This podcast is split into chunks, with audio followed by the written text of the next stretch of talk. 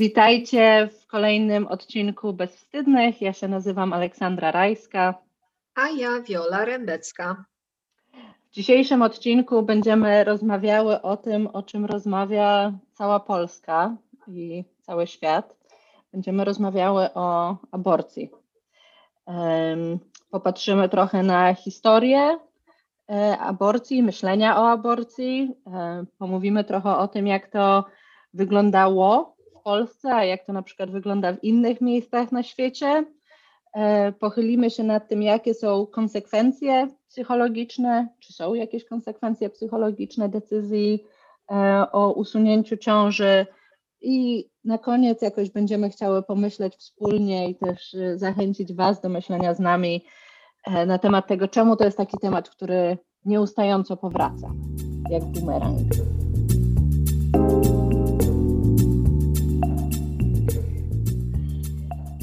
No to może zacznijmy od historii. Ja wiem, Wiola, że Ty zrobiłaś e, bardzo dużo badań nad e, historią i nad tym, kiedy dusza e, pojawia, się, pojawia się w płodzie, więc jestem, sama jestem ciekawa. A czy po tych moich badaniach, moich indywidualnych badaniach tematu, to doszłam przede wszystkim do wniosku, że to jest po prostu no, y, okropne, że trzeba tym tematem się zajmować wciąż i wciąż, ale spróbowałam e, zrozumieć, y, a historia e, daje nam zawsze większą szansę na to, żeby zobaczyć jakiś temat głębiej. Jak to z tą aborcją e, w kontekście dwóch kwestii jest? To znaczy, po pierwsze, jak to jest kwestią regulacji prawnych w związku z aborcją, w ogóle na świecie, w różnych miejscach, ale w Polsce też. A druga rzecz, która zajęła moją uwagę, to e, zbadanie tego tematu, jak to jest z aborcją w różnych e, religiach katolickiej, e, żydowskiej, muzułmańskiej, hinduistycznej i też takiej filozofii buddyjskiej. No i sobie na ten temat czytałam ostatni tydzień, dochodząc do wniosku za każdym razem, może od tego bym zaczęła, że, że właściwie dyskusja o aborcji jest dyskusją o patriarchalnym systemie, gdzie grupa czy grupy mężczyzn próbują kontrolować i regulować kobiece ciało. No, czyli to jakby jest dyskusja de facto nie o aborcji samej w sobie, tylko o tym, jak tutaj kobietom narzucić i zewnętrznie, i wewnętrznie poprzez poczucia winy pewien rodzaj kajdan albo ograniczeń e, i związać i podporządkować bardziej grupie, która dominuje, czyli w tym wypadku właśnie mężczyznom. No i teraz tak, e, historia aborcji w kontekście e, Kościoła katolickiego ma swoją tak długą historię jak w ogóle Kościół katolicki. I tutaj od samego początku można powiedzieć, widać właśnie taki bardzo e, patriarchalny i szowinistyczny stosunek do, do, do kobiecości i męskości. E, pierwsza dyskusja na temat, i w ogóle dyskusja w Kościele katolickim na temat aborcji dotyczy przede wszystkim oczywiście przykazania, że trzeba nie zabijać, ale też, jak się okazuje, e, przez e, ponad tysiąc lat e, funkcjonowania Kościoła katolickiego, to jest dyskusja o tym, kto jest lepszy, kto jest gorszy. Założyciele Kościoła hmm. dyskutowali w swoich pierwszych e, pismach na temat na przykład tego, kiedy dusza zamieszkuje ciało i od tego uzależniali decyzję o aborcji. Na przykład są E, takie zapisy, które mówią, że no, aborcji mogą dokonywać kobiety, jeżeli to jest chłopiec, nie wiem, bo tego nie ma w, w zapisach czy tych danych i artykułach, których czytałam, skąd wiedziano tam wiele, wiele set lat temu, e, że to jest chłopiec albo dziewczynka. W każdym razie jasne było, że na przykład chłop, jeżeli kobieta jest w ciąży i to jest wczesna ciąża i wiadomo, że to chłopiec, jak powiedziałam, nie wiadomo skąd oni wiedzieli, no ale taka była koncepcja, to do, do, do, 90, do 60 dnia można dokonać aborcji. Jeżeli to jest dziewczynka, to można do 90, no bo taka była koncepcja, że w takim czasie właśnie ta dusza zamieszkuje. E, Dyskusja niby o duszy, a tak naprawdę o tym, e, kto jest, e, kto jest lepszy, kto jest komu Tak. podległy. Tak, dokładnie. I to jest naprawdę no, czytanie, o, o, z jednej strony było to ciekawe i fascynujące, bo ja do tej pory nie miałam takiej wiedzy, ale z drugiej strony już po jakimś czasie miałam takie poczucie, bo rany znowu ten sam, to, to samo, już nie używając bardziej obraźliwych słów, i że to jest strasznie nudne właściwie e, dyskutować o aborcji, nie w sensie aborcji, bo to jest realny problem dla kobiet, szczególnie w tej chwili w Polsce. I chcę być bardzo jednoznaczna. Ja jestem absolutnie za pełnym prawem kobiet do aborcji e, na życzenie. Żadne kompromisy e, aborcyjne mnie nie interesują. Uważam, że nikt nie ma prawa decydować o tym, co się dzieje z kobiety ciałem. I te e, moje zajęcie się tym tematem bardziej służyło temu, żeby zrozumieć właściwie, z czego wynika że ten temat powraca i powraca i powraca? No myślę, że wynika przede wszystkim z walki o to, żeby kobiety były zależne od mężczyzn. I oczywiście, jeżeli rozmawiamy tutaj o mm, historii Kościoła katolickiego w kontekście Polski, no to można zrozumieć, że przez setki lat, jeżeli kobiety były indoktrynowane, że to, co robią, podejmując aborcję, jest grzechem, to przekonanie jest głęboko uwewnętrznione. I właściwie w tej chwili walka o to, żeby aborcja była dostępna i legalna, jest nie walką tylko i wyłącznie o aborcję, tylko o to, żeby wyzwolić się z tego, z tej kontroli społecznej, no w tym wypadku dotyczącej Kościoła katolickiego, i samemu podejmować decyzje o tym, co się dzieje z, z naszym ciałem. Chcę jeszcze dodać, że w różnych innych e, religiach nie ma tak restrykcyjnego podejścia do, do mm, aborcji. E, I to jest bardzo ciekawe, że na przykład e, religia muzułmańska jest w tej materii dużo bardziej swobodna i taka otwarta niż religia katolicka.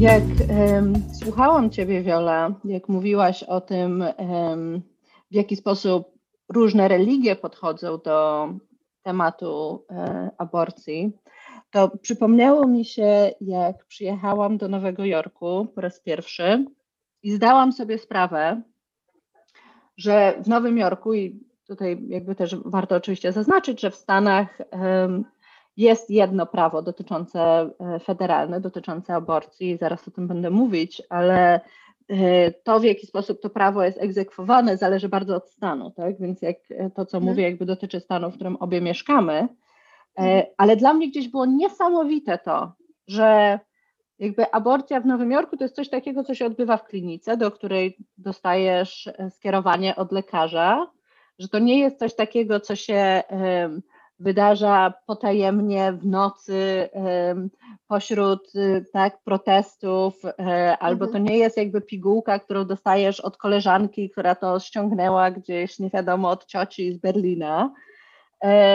tylko że to jest po prostu zabieg medyczny, tak, który jest e, częścią Twojego ubezpieczenia, który jest częścią tego jakby co, co Tobie jako osobie, która e, może być w ciąży, przysługuje, tak, jeśli chodzi o opiekę medyczną. W Nowym Jorku e, aborcja jest w pełni legalna do 24 tygodnia ciąży.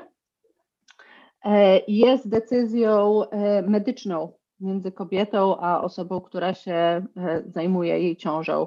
Tak, co jest, jak można też powiedzieć, pewną różnicą z tym, jak wyglądał tak zwany kompromis aborcyjny. Polsce, tak? Ponieważ mhm. kompromis aborcyjny 93 roku e, uznawał, że aborcja jest dopuszczalna w jakichś bardzo konkretnych trzech przypadkach, tak? Czyli w przypadku zagrożenia życia kobiety, w przypadku ciężkiego, nieodwracalnego uszkodzenia płodu, albo w przypadku, jeśli to jest ciąża, która um, powstała na skutek tak zwanego czynu zabronionego, tak? czyli mhm. gwałtu. I w tym przypadku, w przypadku gwałtu na przykład tylko do 12 tygodnia. E, w Nowym Jorku tak nie jest. Się, e, tutaj wracam do e, tego, jakby, jakie jest prawo federalne, które jakby reguluje ustawy aborcyjne we wszystkich stanach, tak? To jest tak zwany Roe versus Wade, prawo z, 90, z 73 roku, mhm. które jakby mówi, że kobieta ma tak zwany wybór aborcyjny. Tak? Czyli kobieta nie musi udowadniać zagrożenia życia, nie musi udowadniać ciężkiego, nieodwracalnego uszkodzenia, nie musi udowadniać czynu zabronionego, ponieważ ma tak zwany wybór aborcyjny. Może podjąć taką decyzję. I gdzieś tak sobie myślę, że to jest jakby bardzo inne myślenie o tym, kto reguluje, kto reguluje dostęp do usług medycznych i kto mhm. reguluje, że tak powiem, ciało kobiet.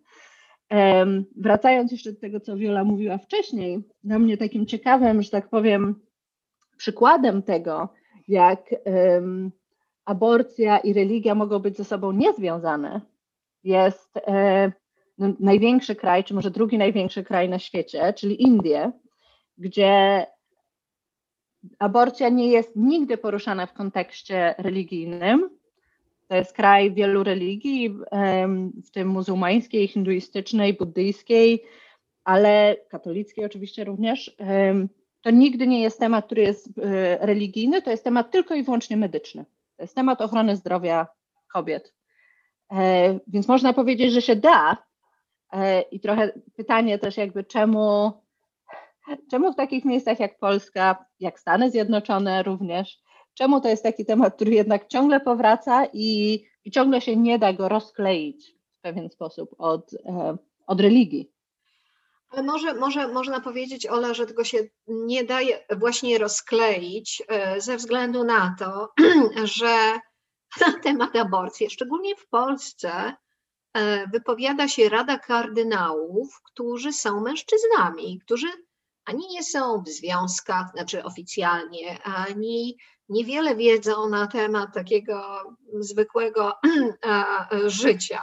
Dla mnie no już nawet to jest mniej istotne. Fakt, że e, grupa mężczyzn w zaawansowanym wieku ma w ogóle wyobrażenie, że oni mają jakiekolwiek prawo do tego, żeby decydować o kobiecym ciele i życiu, to jest jakoś uderzające, ale myślę, że głównie w takim sensie, że to pokazuje, no, no, z czegoś to przekonanie się wzięło, prawda? Ono na czymś się zasadza. I myślę, że właśnie zasadza się, patrząc na taką historię aborcji w kontekście e, historii Kościoła katolickiego, na takim przekonaniu, że e, my się wzięłyśmy z żebra Adama, Mm. I w związku z tym, no jako, jako część tego mężczyzny, mamy robić wszystko, co tam, e, co tam e, nam ten Adam w cudzysłowie powie.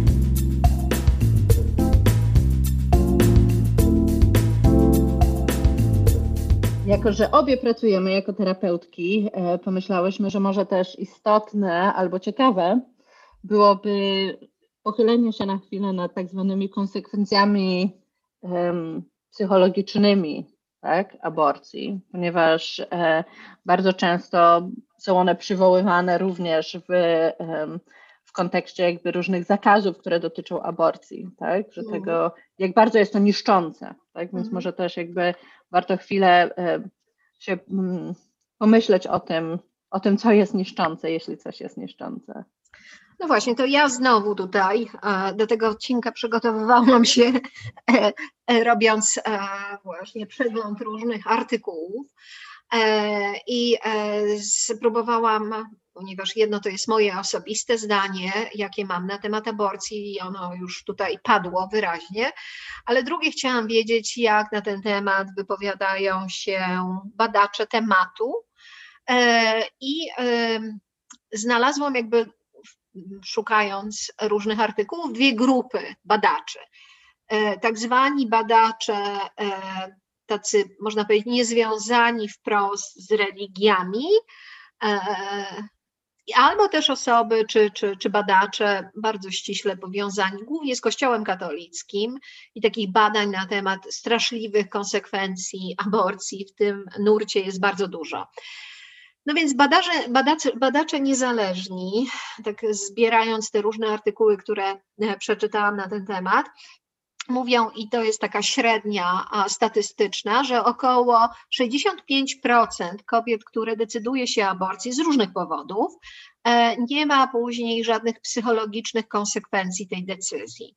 Natomiast ta grupa 35% kobiet, które zdecydowały się na aborcję, zmaga się z konsekwencjami E, psychologicznymi, ale zauważono bardzo wyraźnie e, w tych, w tych badaniach, że to są grupy z tak zwanych e, gorzej finansowo uposażonych grup społecznych, które zmagają się też z różnego rodzaju konsekwencjami, generalnie no, trudności w radzeniu sobie z życiem. Więc nie było w tych badaniach, e, mm, e, to były takie trzy różne artykuły. Można powiedzieć, że około tysiąca osób przebadanych w ramach tych różnych projektów badawczych. E, I wnioski bardzo podobne, że osoby, które generalnie mają kłopoty w życiu, takie mm, socjalno-społeczne mają później bardziej zaawansowane konsekwencje związane z decyzją aborcji. Ja sobie myślałam o tym, na ile na przykład to są osoby, tego w tych badaniach nie było, które wywodzą się z E, rodzin, gdzie jest przemoc, prawda? Gdzie e, radzenie sobie z taką codzienną rzeczywistością jest wyzwaniem albo nawet i traumą, e, gdzie to są osoby, które mają słaby dostęp do, do, i do edukacji, ale też i do, do takich zasobów, które pozwalają funkcjonować w życiu. Tego niestety nie wiadomo. Natomiast też, też tak sobie myślę, że też jakby, jak rozmawiałyśmy wcześniej o tym, tak, to też mówiłyśmy o tym, że niewykluczone, że to są osoby, które też do, dotyka większy, mm, większa stygma społeczna tak, tak. związana z tą decyzją, tak, czy też ostracyzm w społeczności, w której mieszkają, że tak naprawdę jakby brak zasobów finansowych, to też jakby zawsze jest podkreślane, kiedy mówimy o jakichkolwiek e, decyzjach dotyczących zdrowia i dotyczących dostępu do aborcji, że kobiety, które mają zasoby finansowe i mają pieniądze, zawsze będą mogły wykonywać Zrobić, aborcję. Tak, tak. To jest e, wszystkie ograniczenia, które dotyczą dostępu do aborcji, będą najbardziej zawsze uderzały w te kobiety, które mają już bardziej pod górkę. Dokładnie. I tak, kobiety, tak, jakby nie tylko kobiety oczywiście dokonują aborcji, tak, E, nie tylko kobiety zachodzą w ciążę, więc to jakby też jak mówię kobiety, to też może bardziej tak, chciały tak. być osoby, które e, podejmują aborcję, tak? Jakby... Bardzo, bardzo ważny, bardzo ważny wątek. Ta druga grupa badań, które czytałam, no to były takie badania przeprowadzane przez e, uniwersytety katolickie, bardzo, bardzo często, no czy, czy e, e, szkoły związane z religią, no właśnie w większości katolicką. E, gdzie grupy badawcze oczywiście były e, grupami osób wierzących. No i tamte proporcje e, były dokładnie prawie że odwrotne wobec tych proporcji z tej pierwszej grupy badaczy, gdzie ponad 60% czy nawet 65% kobiet ma później potworne wyrzuty sumienia czy poczucie winy i czuje się właśnie odpowiedzialna, winna za to, że zabiła swoje dziecko. Ale jakby istotną mm, różnicą jest podejście do tematu, nawet w kontekście przeprowadzanych badań, prawda? E, ponieważ te dwie grupy wyraźnie zakładają inne podejście i rozumienie, czym jest aborcja. Jedna grupa traktuje to jako właśnie procedurę medyczną i zastanawia się, co tej procedurze medycznej e, e, może powodować później konsekwencje psychiczne. Druga grupa zakłada, że już tam to, te komórki mają tą duszę, bo rozumiem, że tu o tą duszę chodzi, która stanowi o tym, że to jest człowiek. No i od razu jest to przekonanie i podejście, że to jest morderstwo, no, każdy, kto ma jakąś wrażliwość i wewnętrzne przekonanie, że nie należy nikogo mordować, później się będzie zmagał e, z konsekwencjami psychologicznymi. Więc myślę sobie, że tak naprawdę badania na ten temat nie pokazują jakoś obiektywnie tego, jak wygląda stosunek do, do aborcji w sensie takim psychologicznym, e, w, długim też czasie po dokonaniu tego działu, do tego zabiegu medycznego. I myślę sobie, że zależno, i ja by osobiście, to jest moja jakaś taka swobodna myśl, prawda, że myślę, że jeżeli kobiety mają wewnętrznie uwarunkowane i takie uwewnętrznione przekonanie, że dokonują e, czynu zabronionego, czyli morderstwa, będą miały poczucia winy. Ale e, jeżeli traktują to jako niezbędne działanie w ramach no, takich medycznych procedur, to będzie zupełnie inny stosunek do. Ja do... też, jak mówimy już o badaniach, to ja też chciałam dodać, że tak jakby też. Um, ograniczanie dostępu do aborcji, tak, czy ograniczanie dostępu do legalnej aborcji również ma konsekwencje psychologiczne. Absolutnie. Tak samo jak konsekwencje psychologiczne ma to, żeby ktoś został tak zmuszony do donoszenia ciąży, która gdzie później tak jakby to dziecko umrze natychmiast po urodzeniu, Dokładnie. albo konsekwencje psychologiczne ma tak, że zostanie rodzicem, czy też, czy też jakby wychowanie dziecka, na które człowiek nie był gotowy. Tak? I że to jakby to nie, nie, tylko decyzja o aborcji ma tutaj konsekwencje psychologiczne, ale również, tak powiem, ograniczenie tego dostępu również.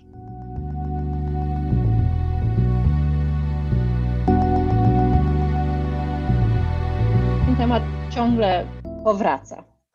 Czemu tak jak e, e, wszyscy widzieliśmy na protestach kogoś niosącego transparent, tak, który mówi, nie mogę uwierzyć w to, że cały czas muszę to protestować. No więc właśnie, czemu, czemu cały czas musimy się tym zajmować? Czemu to jest temat, który powraca? Po pierwsze, myślę sobie, że dla mnie to jest temat powracający ze względu na to, że to jest część walki z patriarchatem.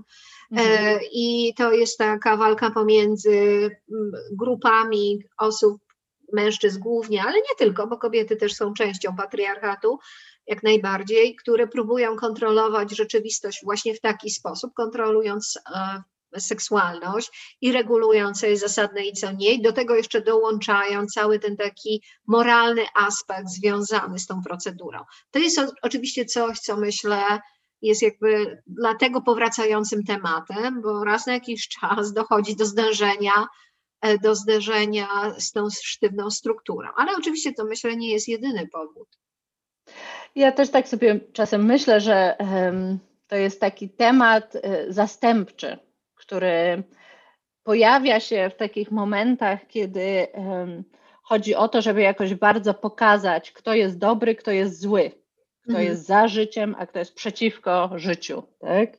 Mhm. I że tak naprawdę często mam takie poczucie, że jakby tak jak mówisz, tak, że to jest jakby nieustająca jakby walka z patriarchatem, to jest walka o to, żeby kobiety miały dostęp do jakby opieki medycznej, która im się należy i która mhm. jakby dotyczy ich, e, ich zdrowia i ich życia, ale że bardzo często to jest taki temat, który, który się pojawia ja mam poczucie, tak, po to, żeby jakoś bardzo jasno nakreślić um, różnice.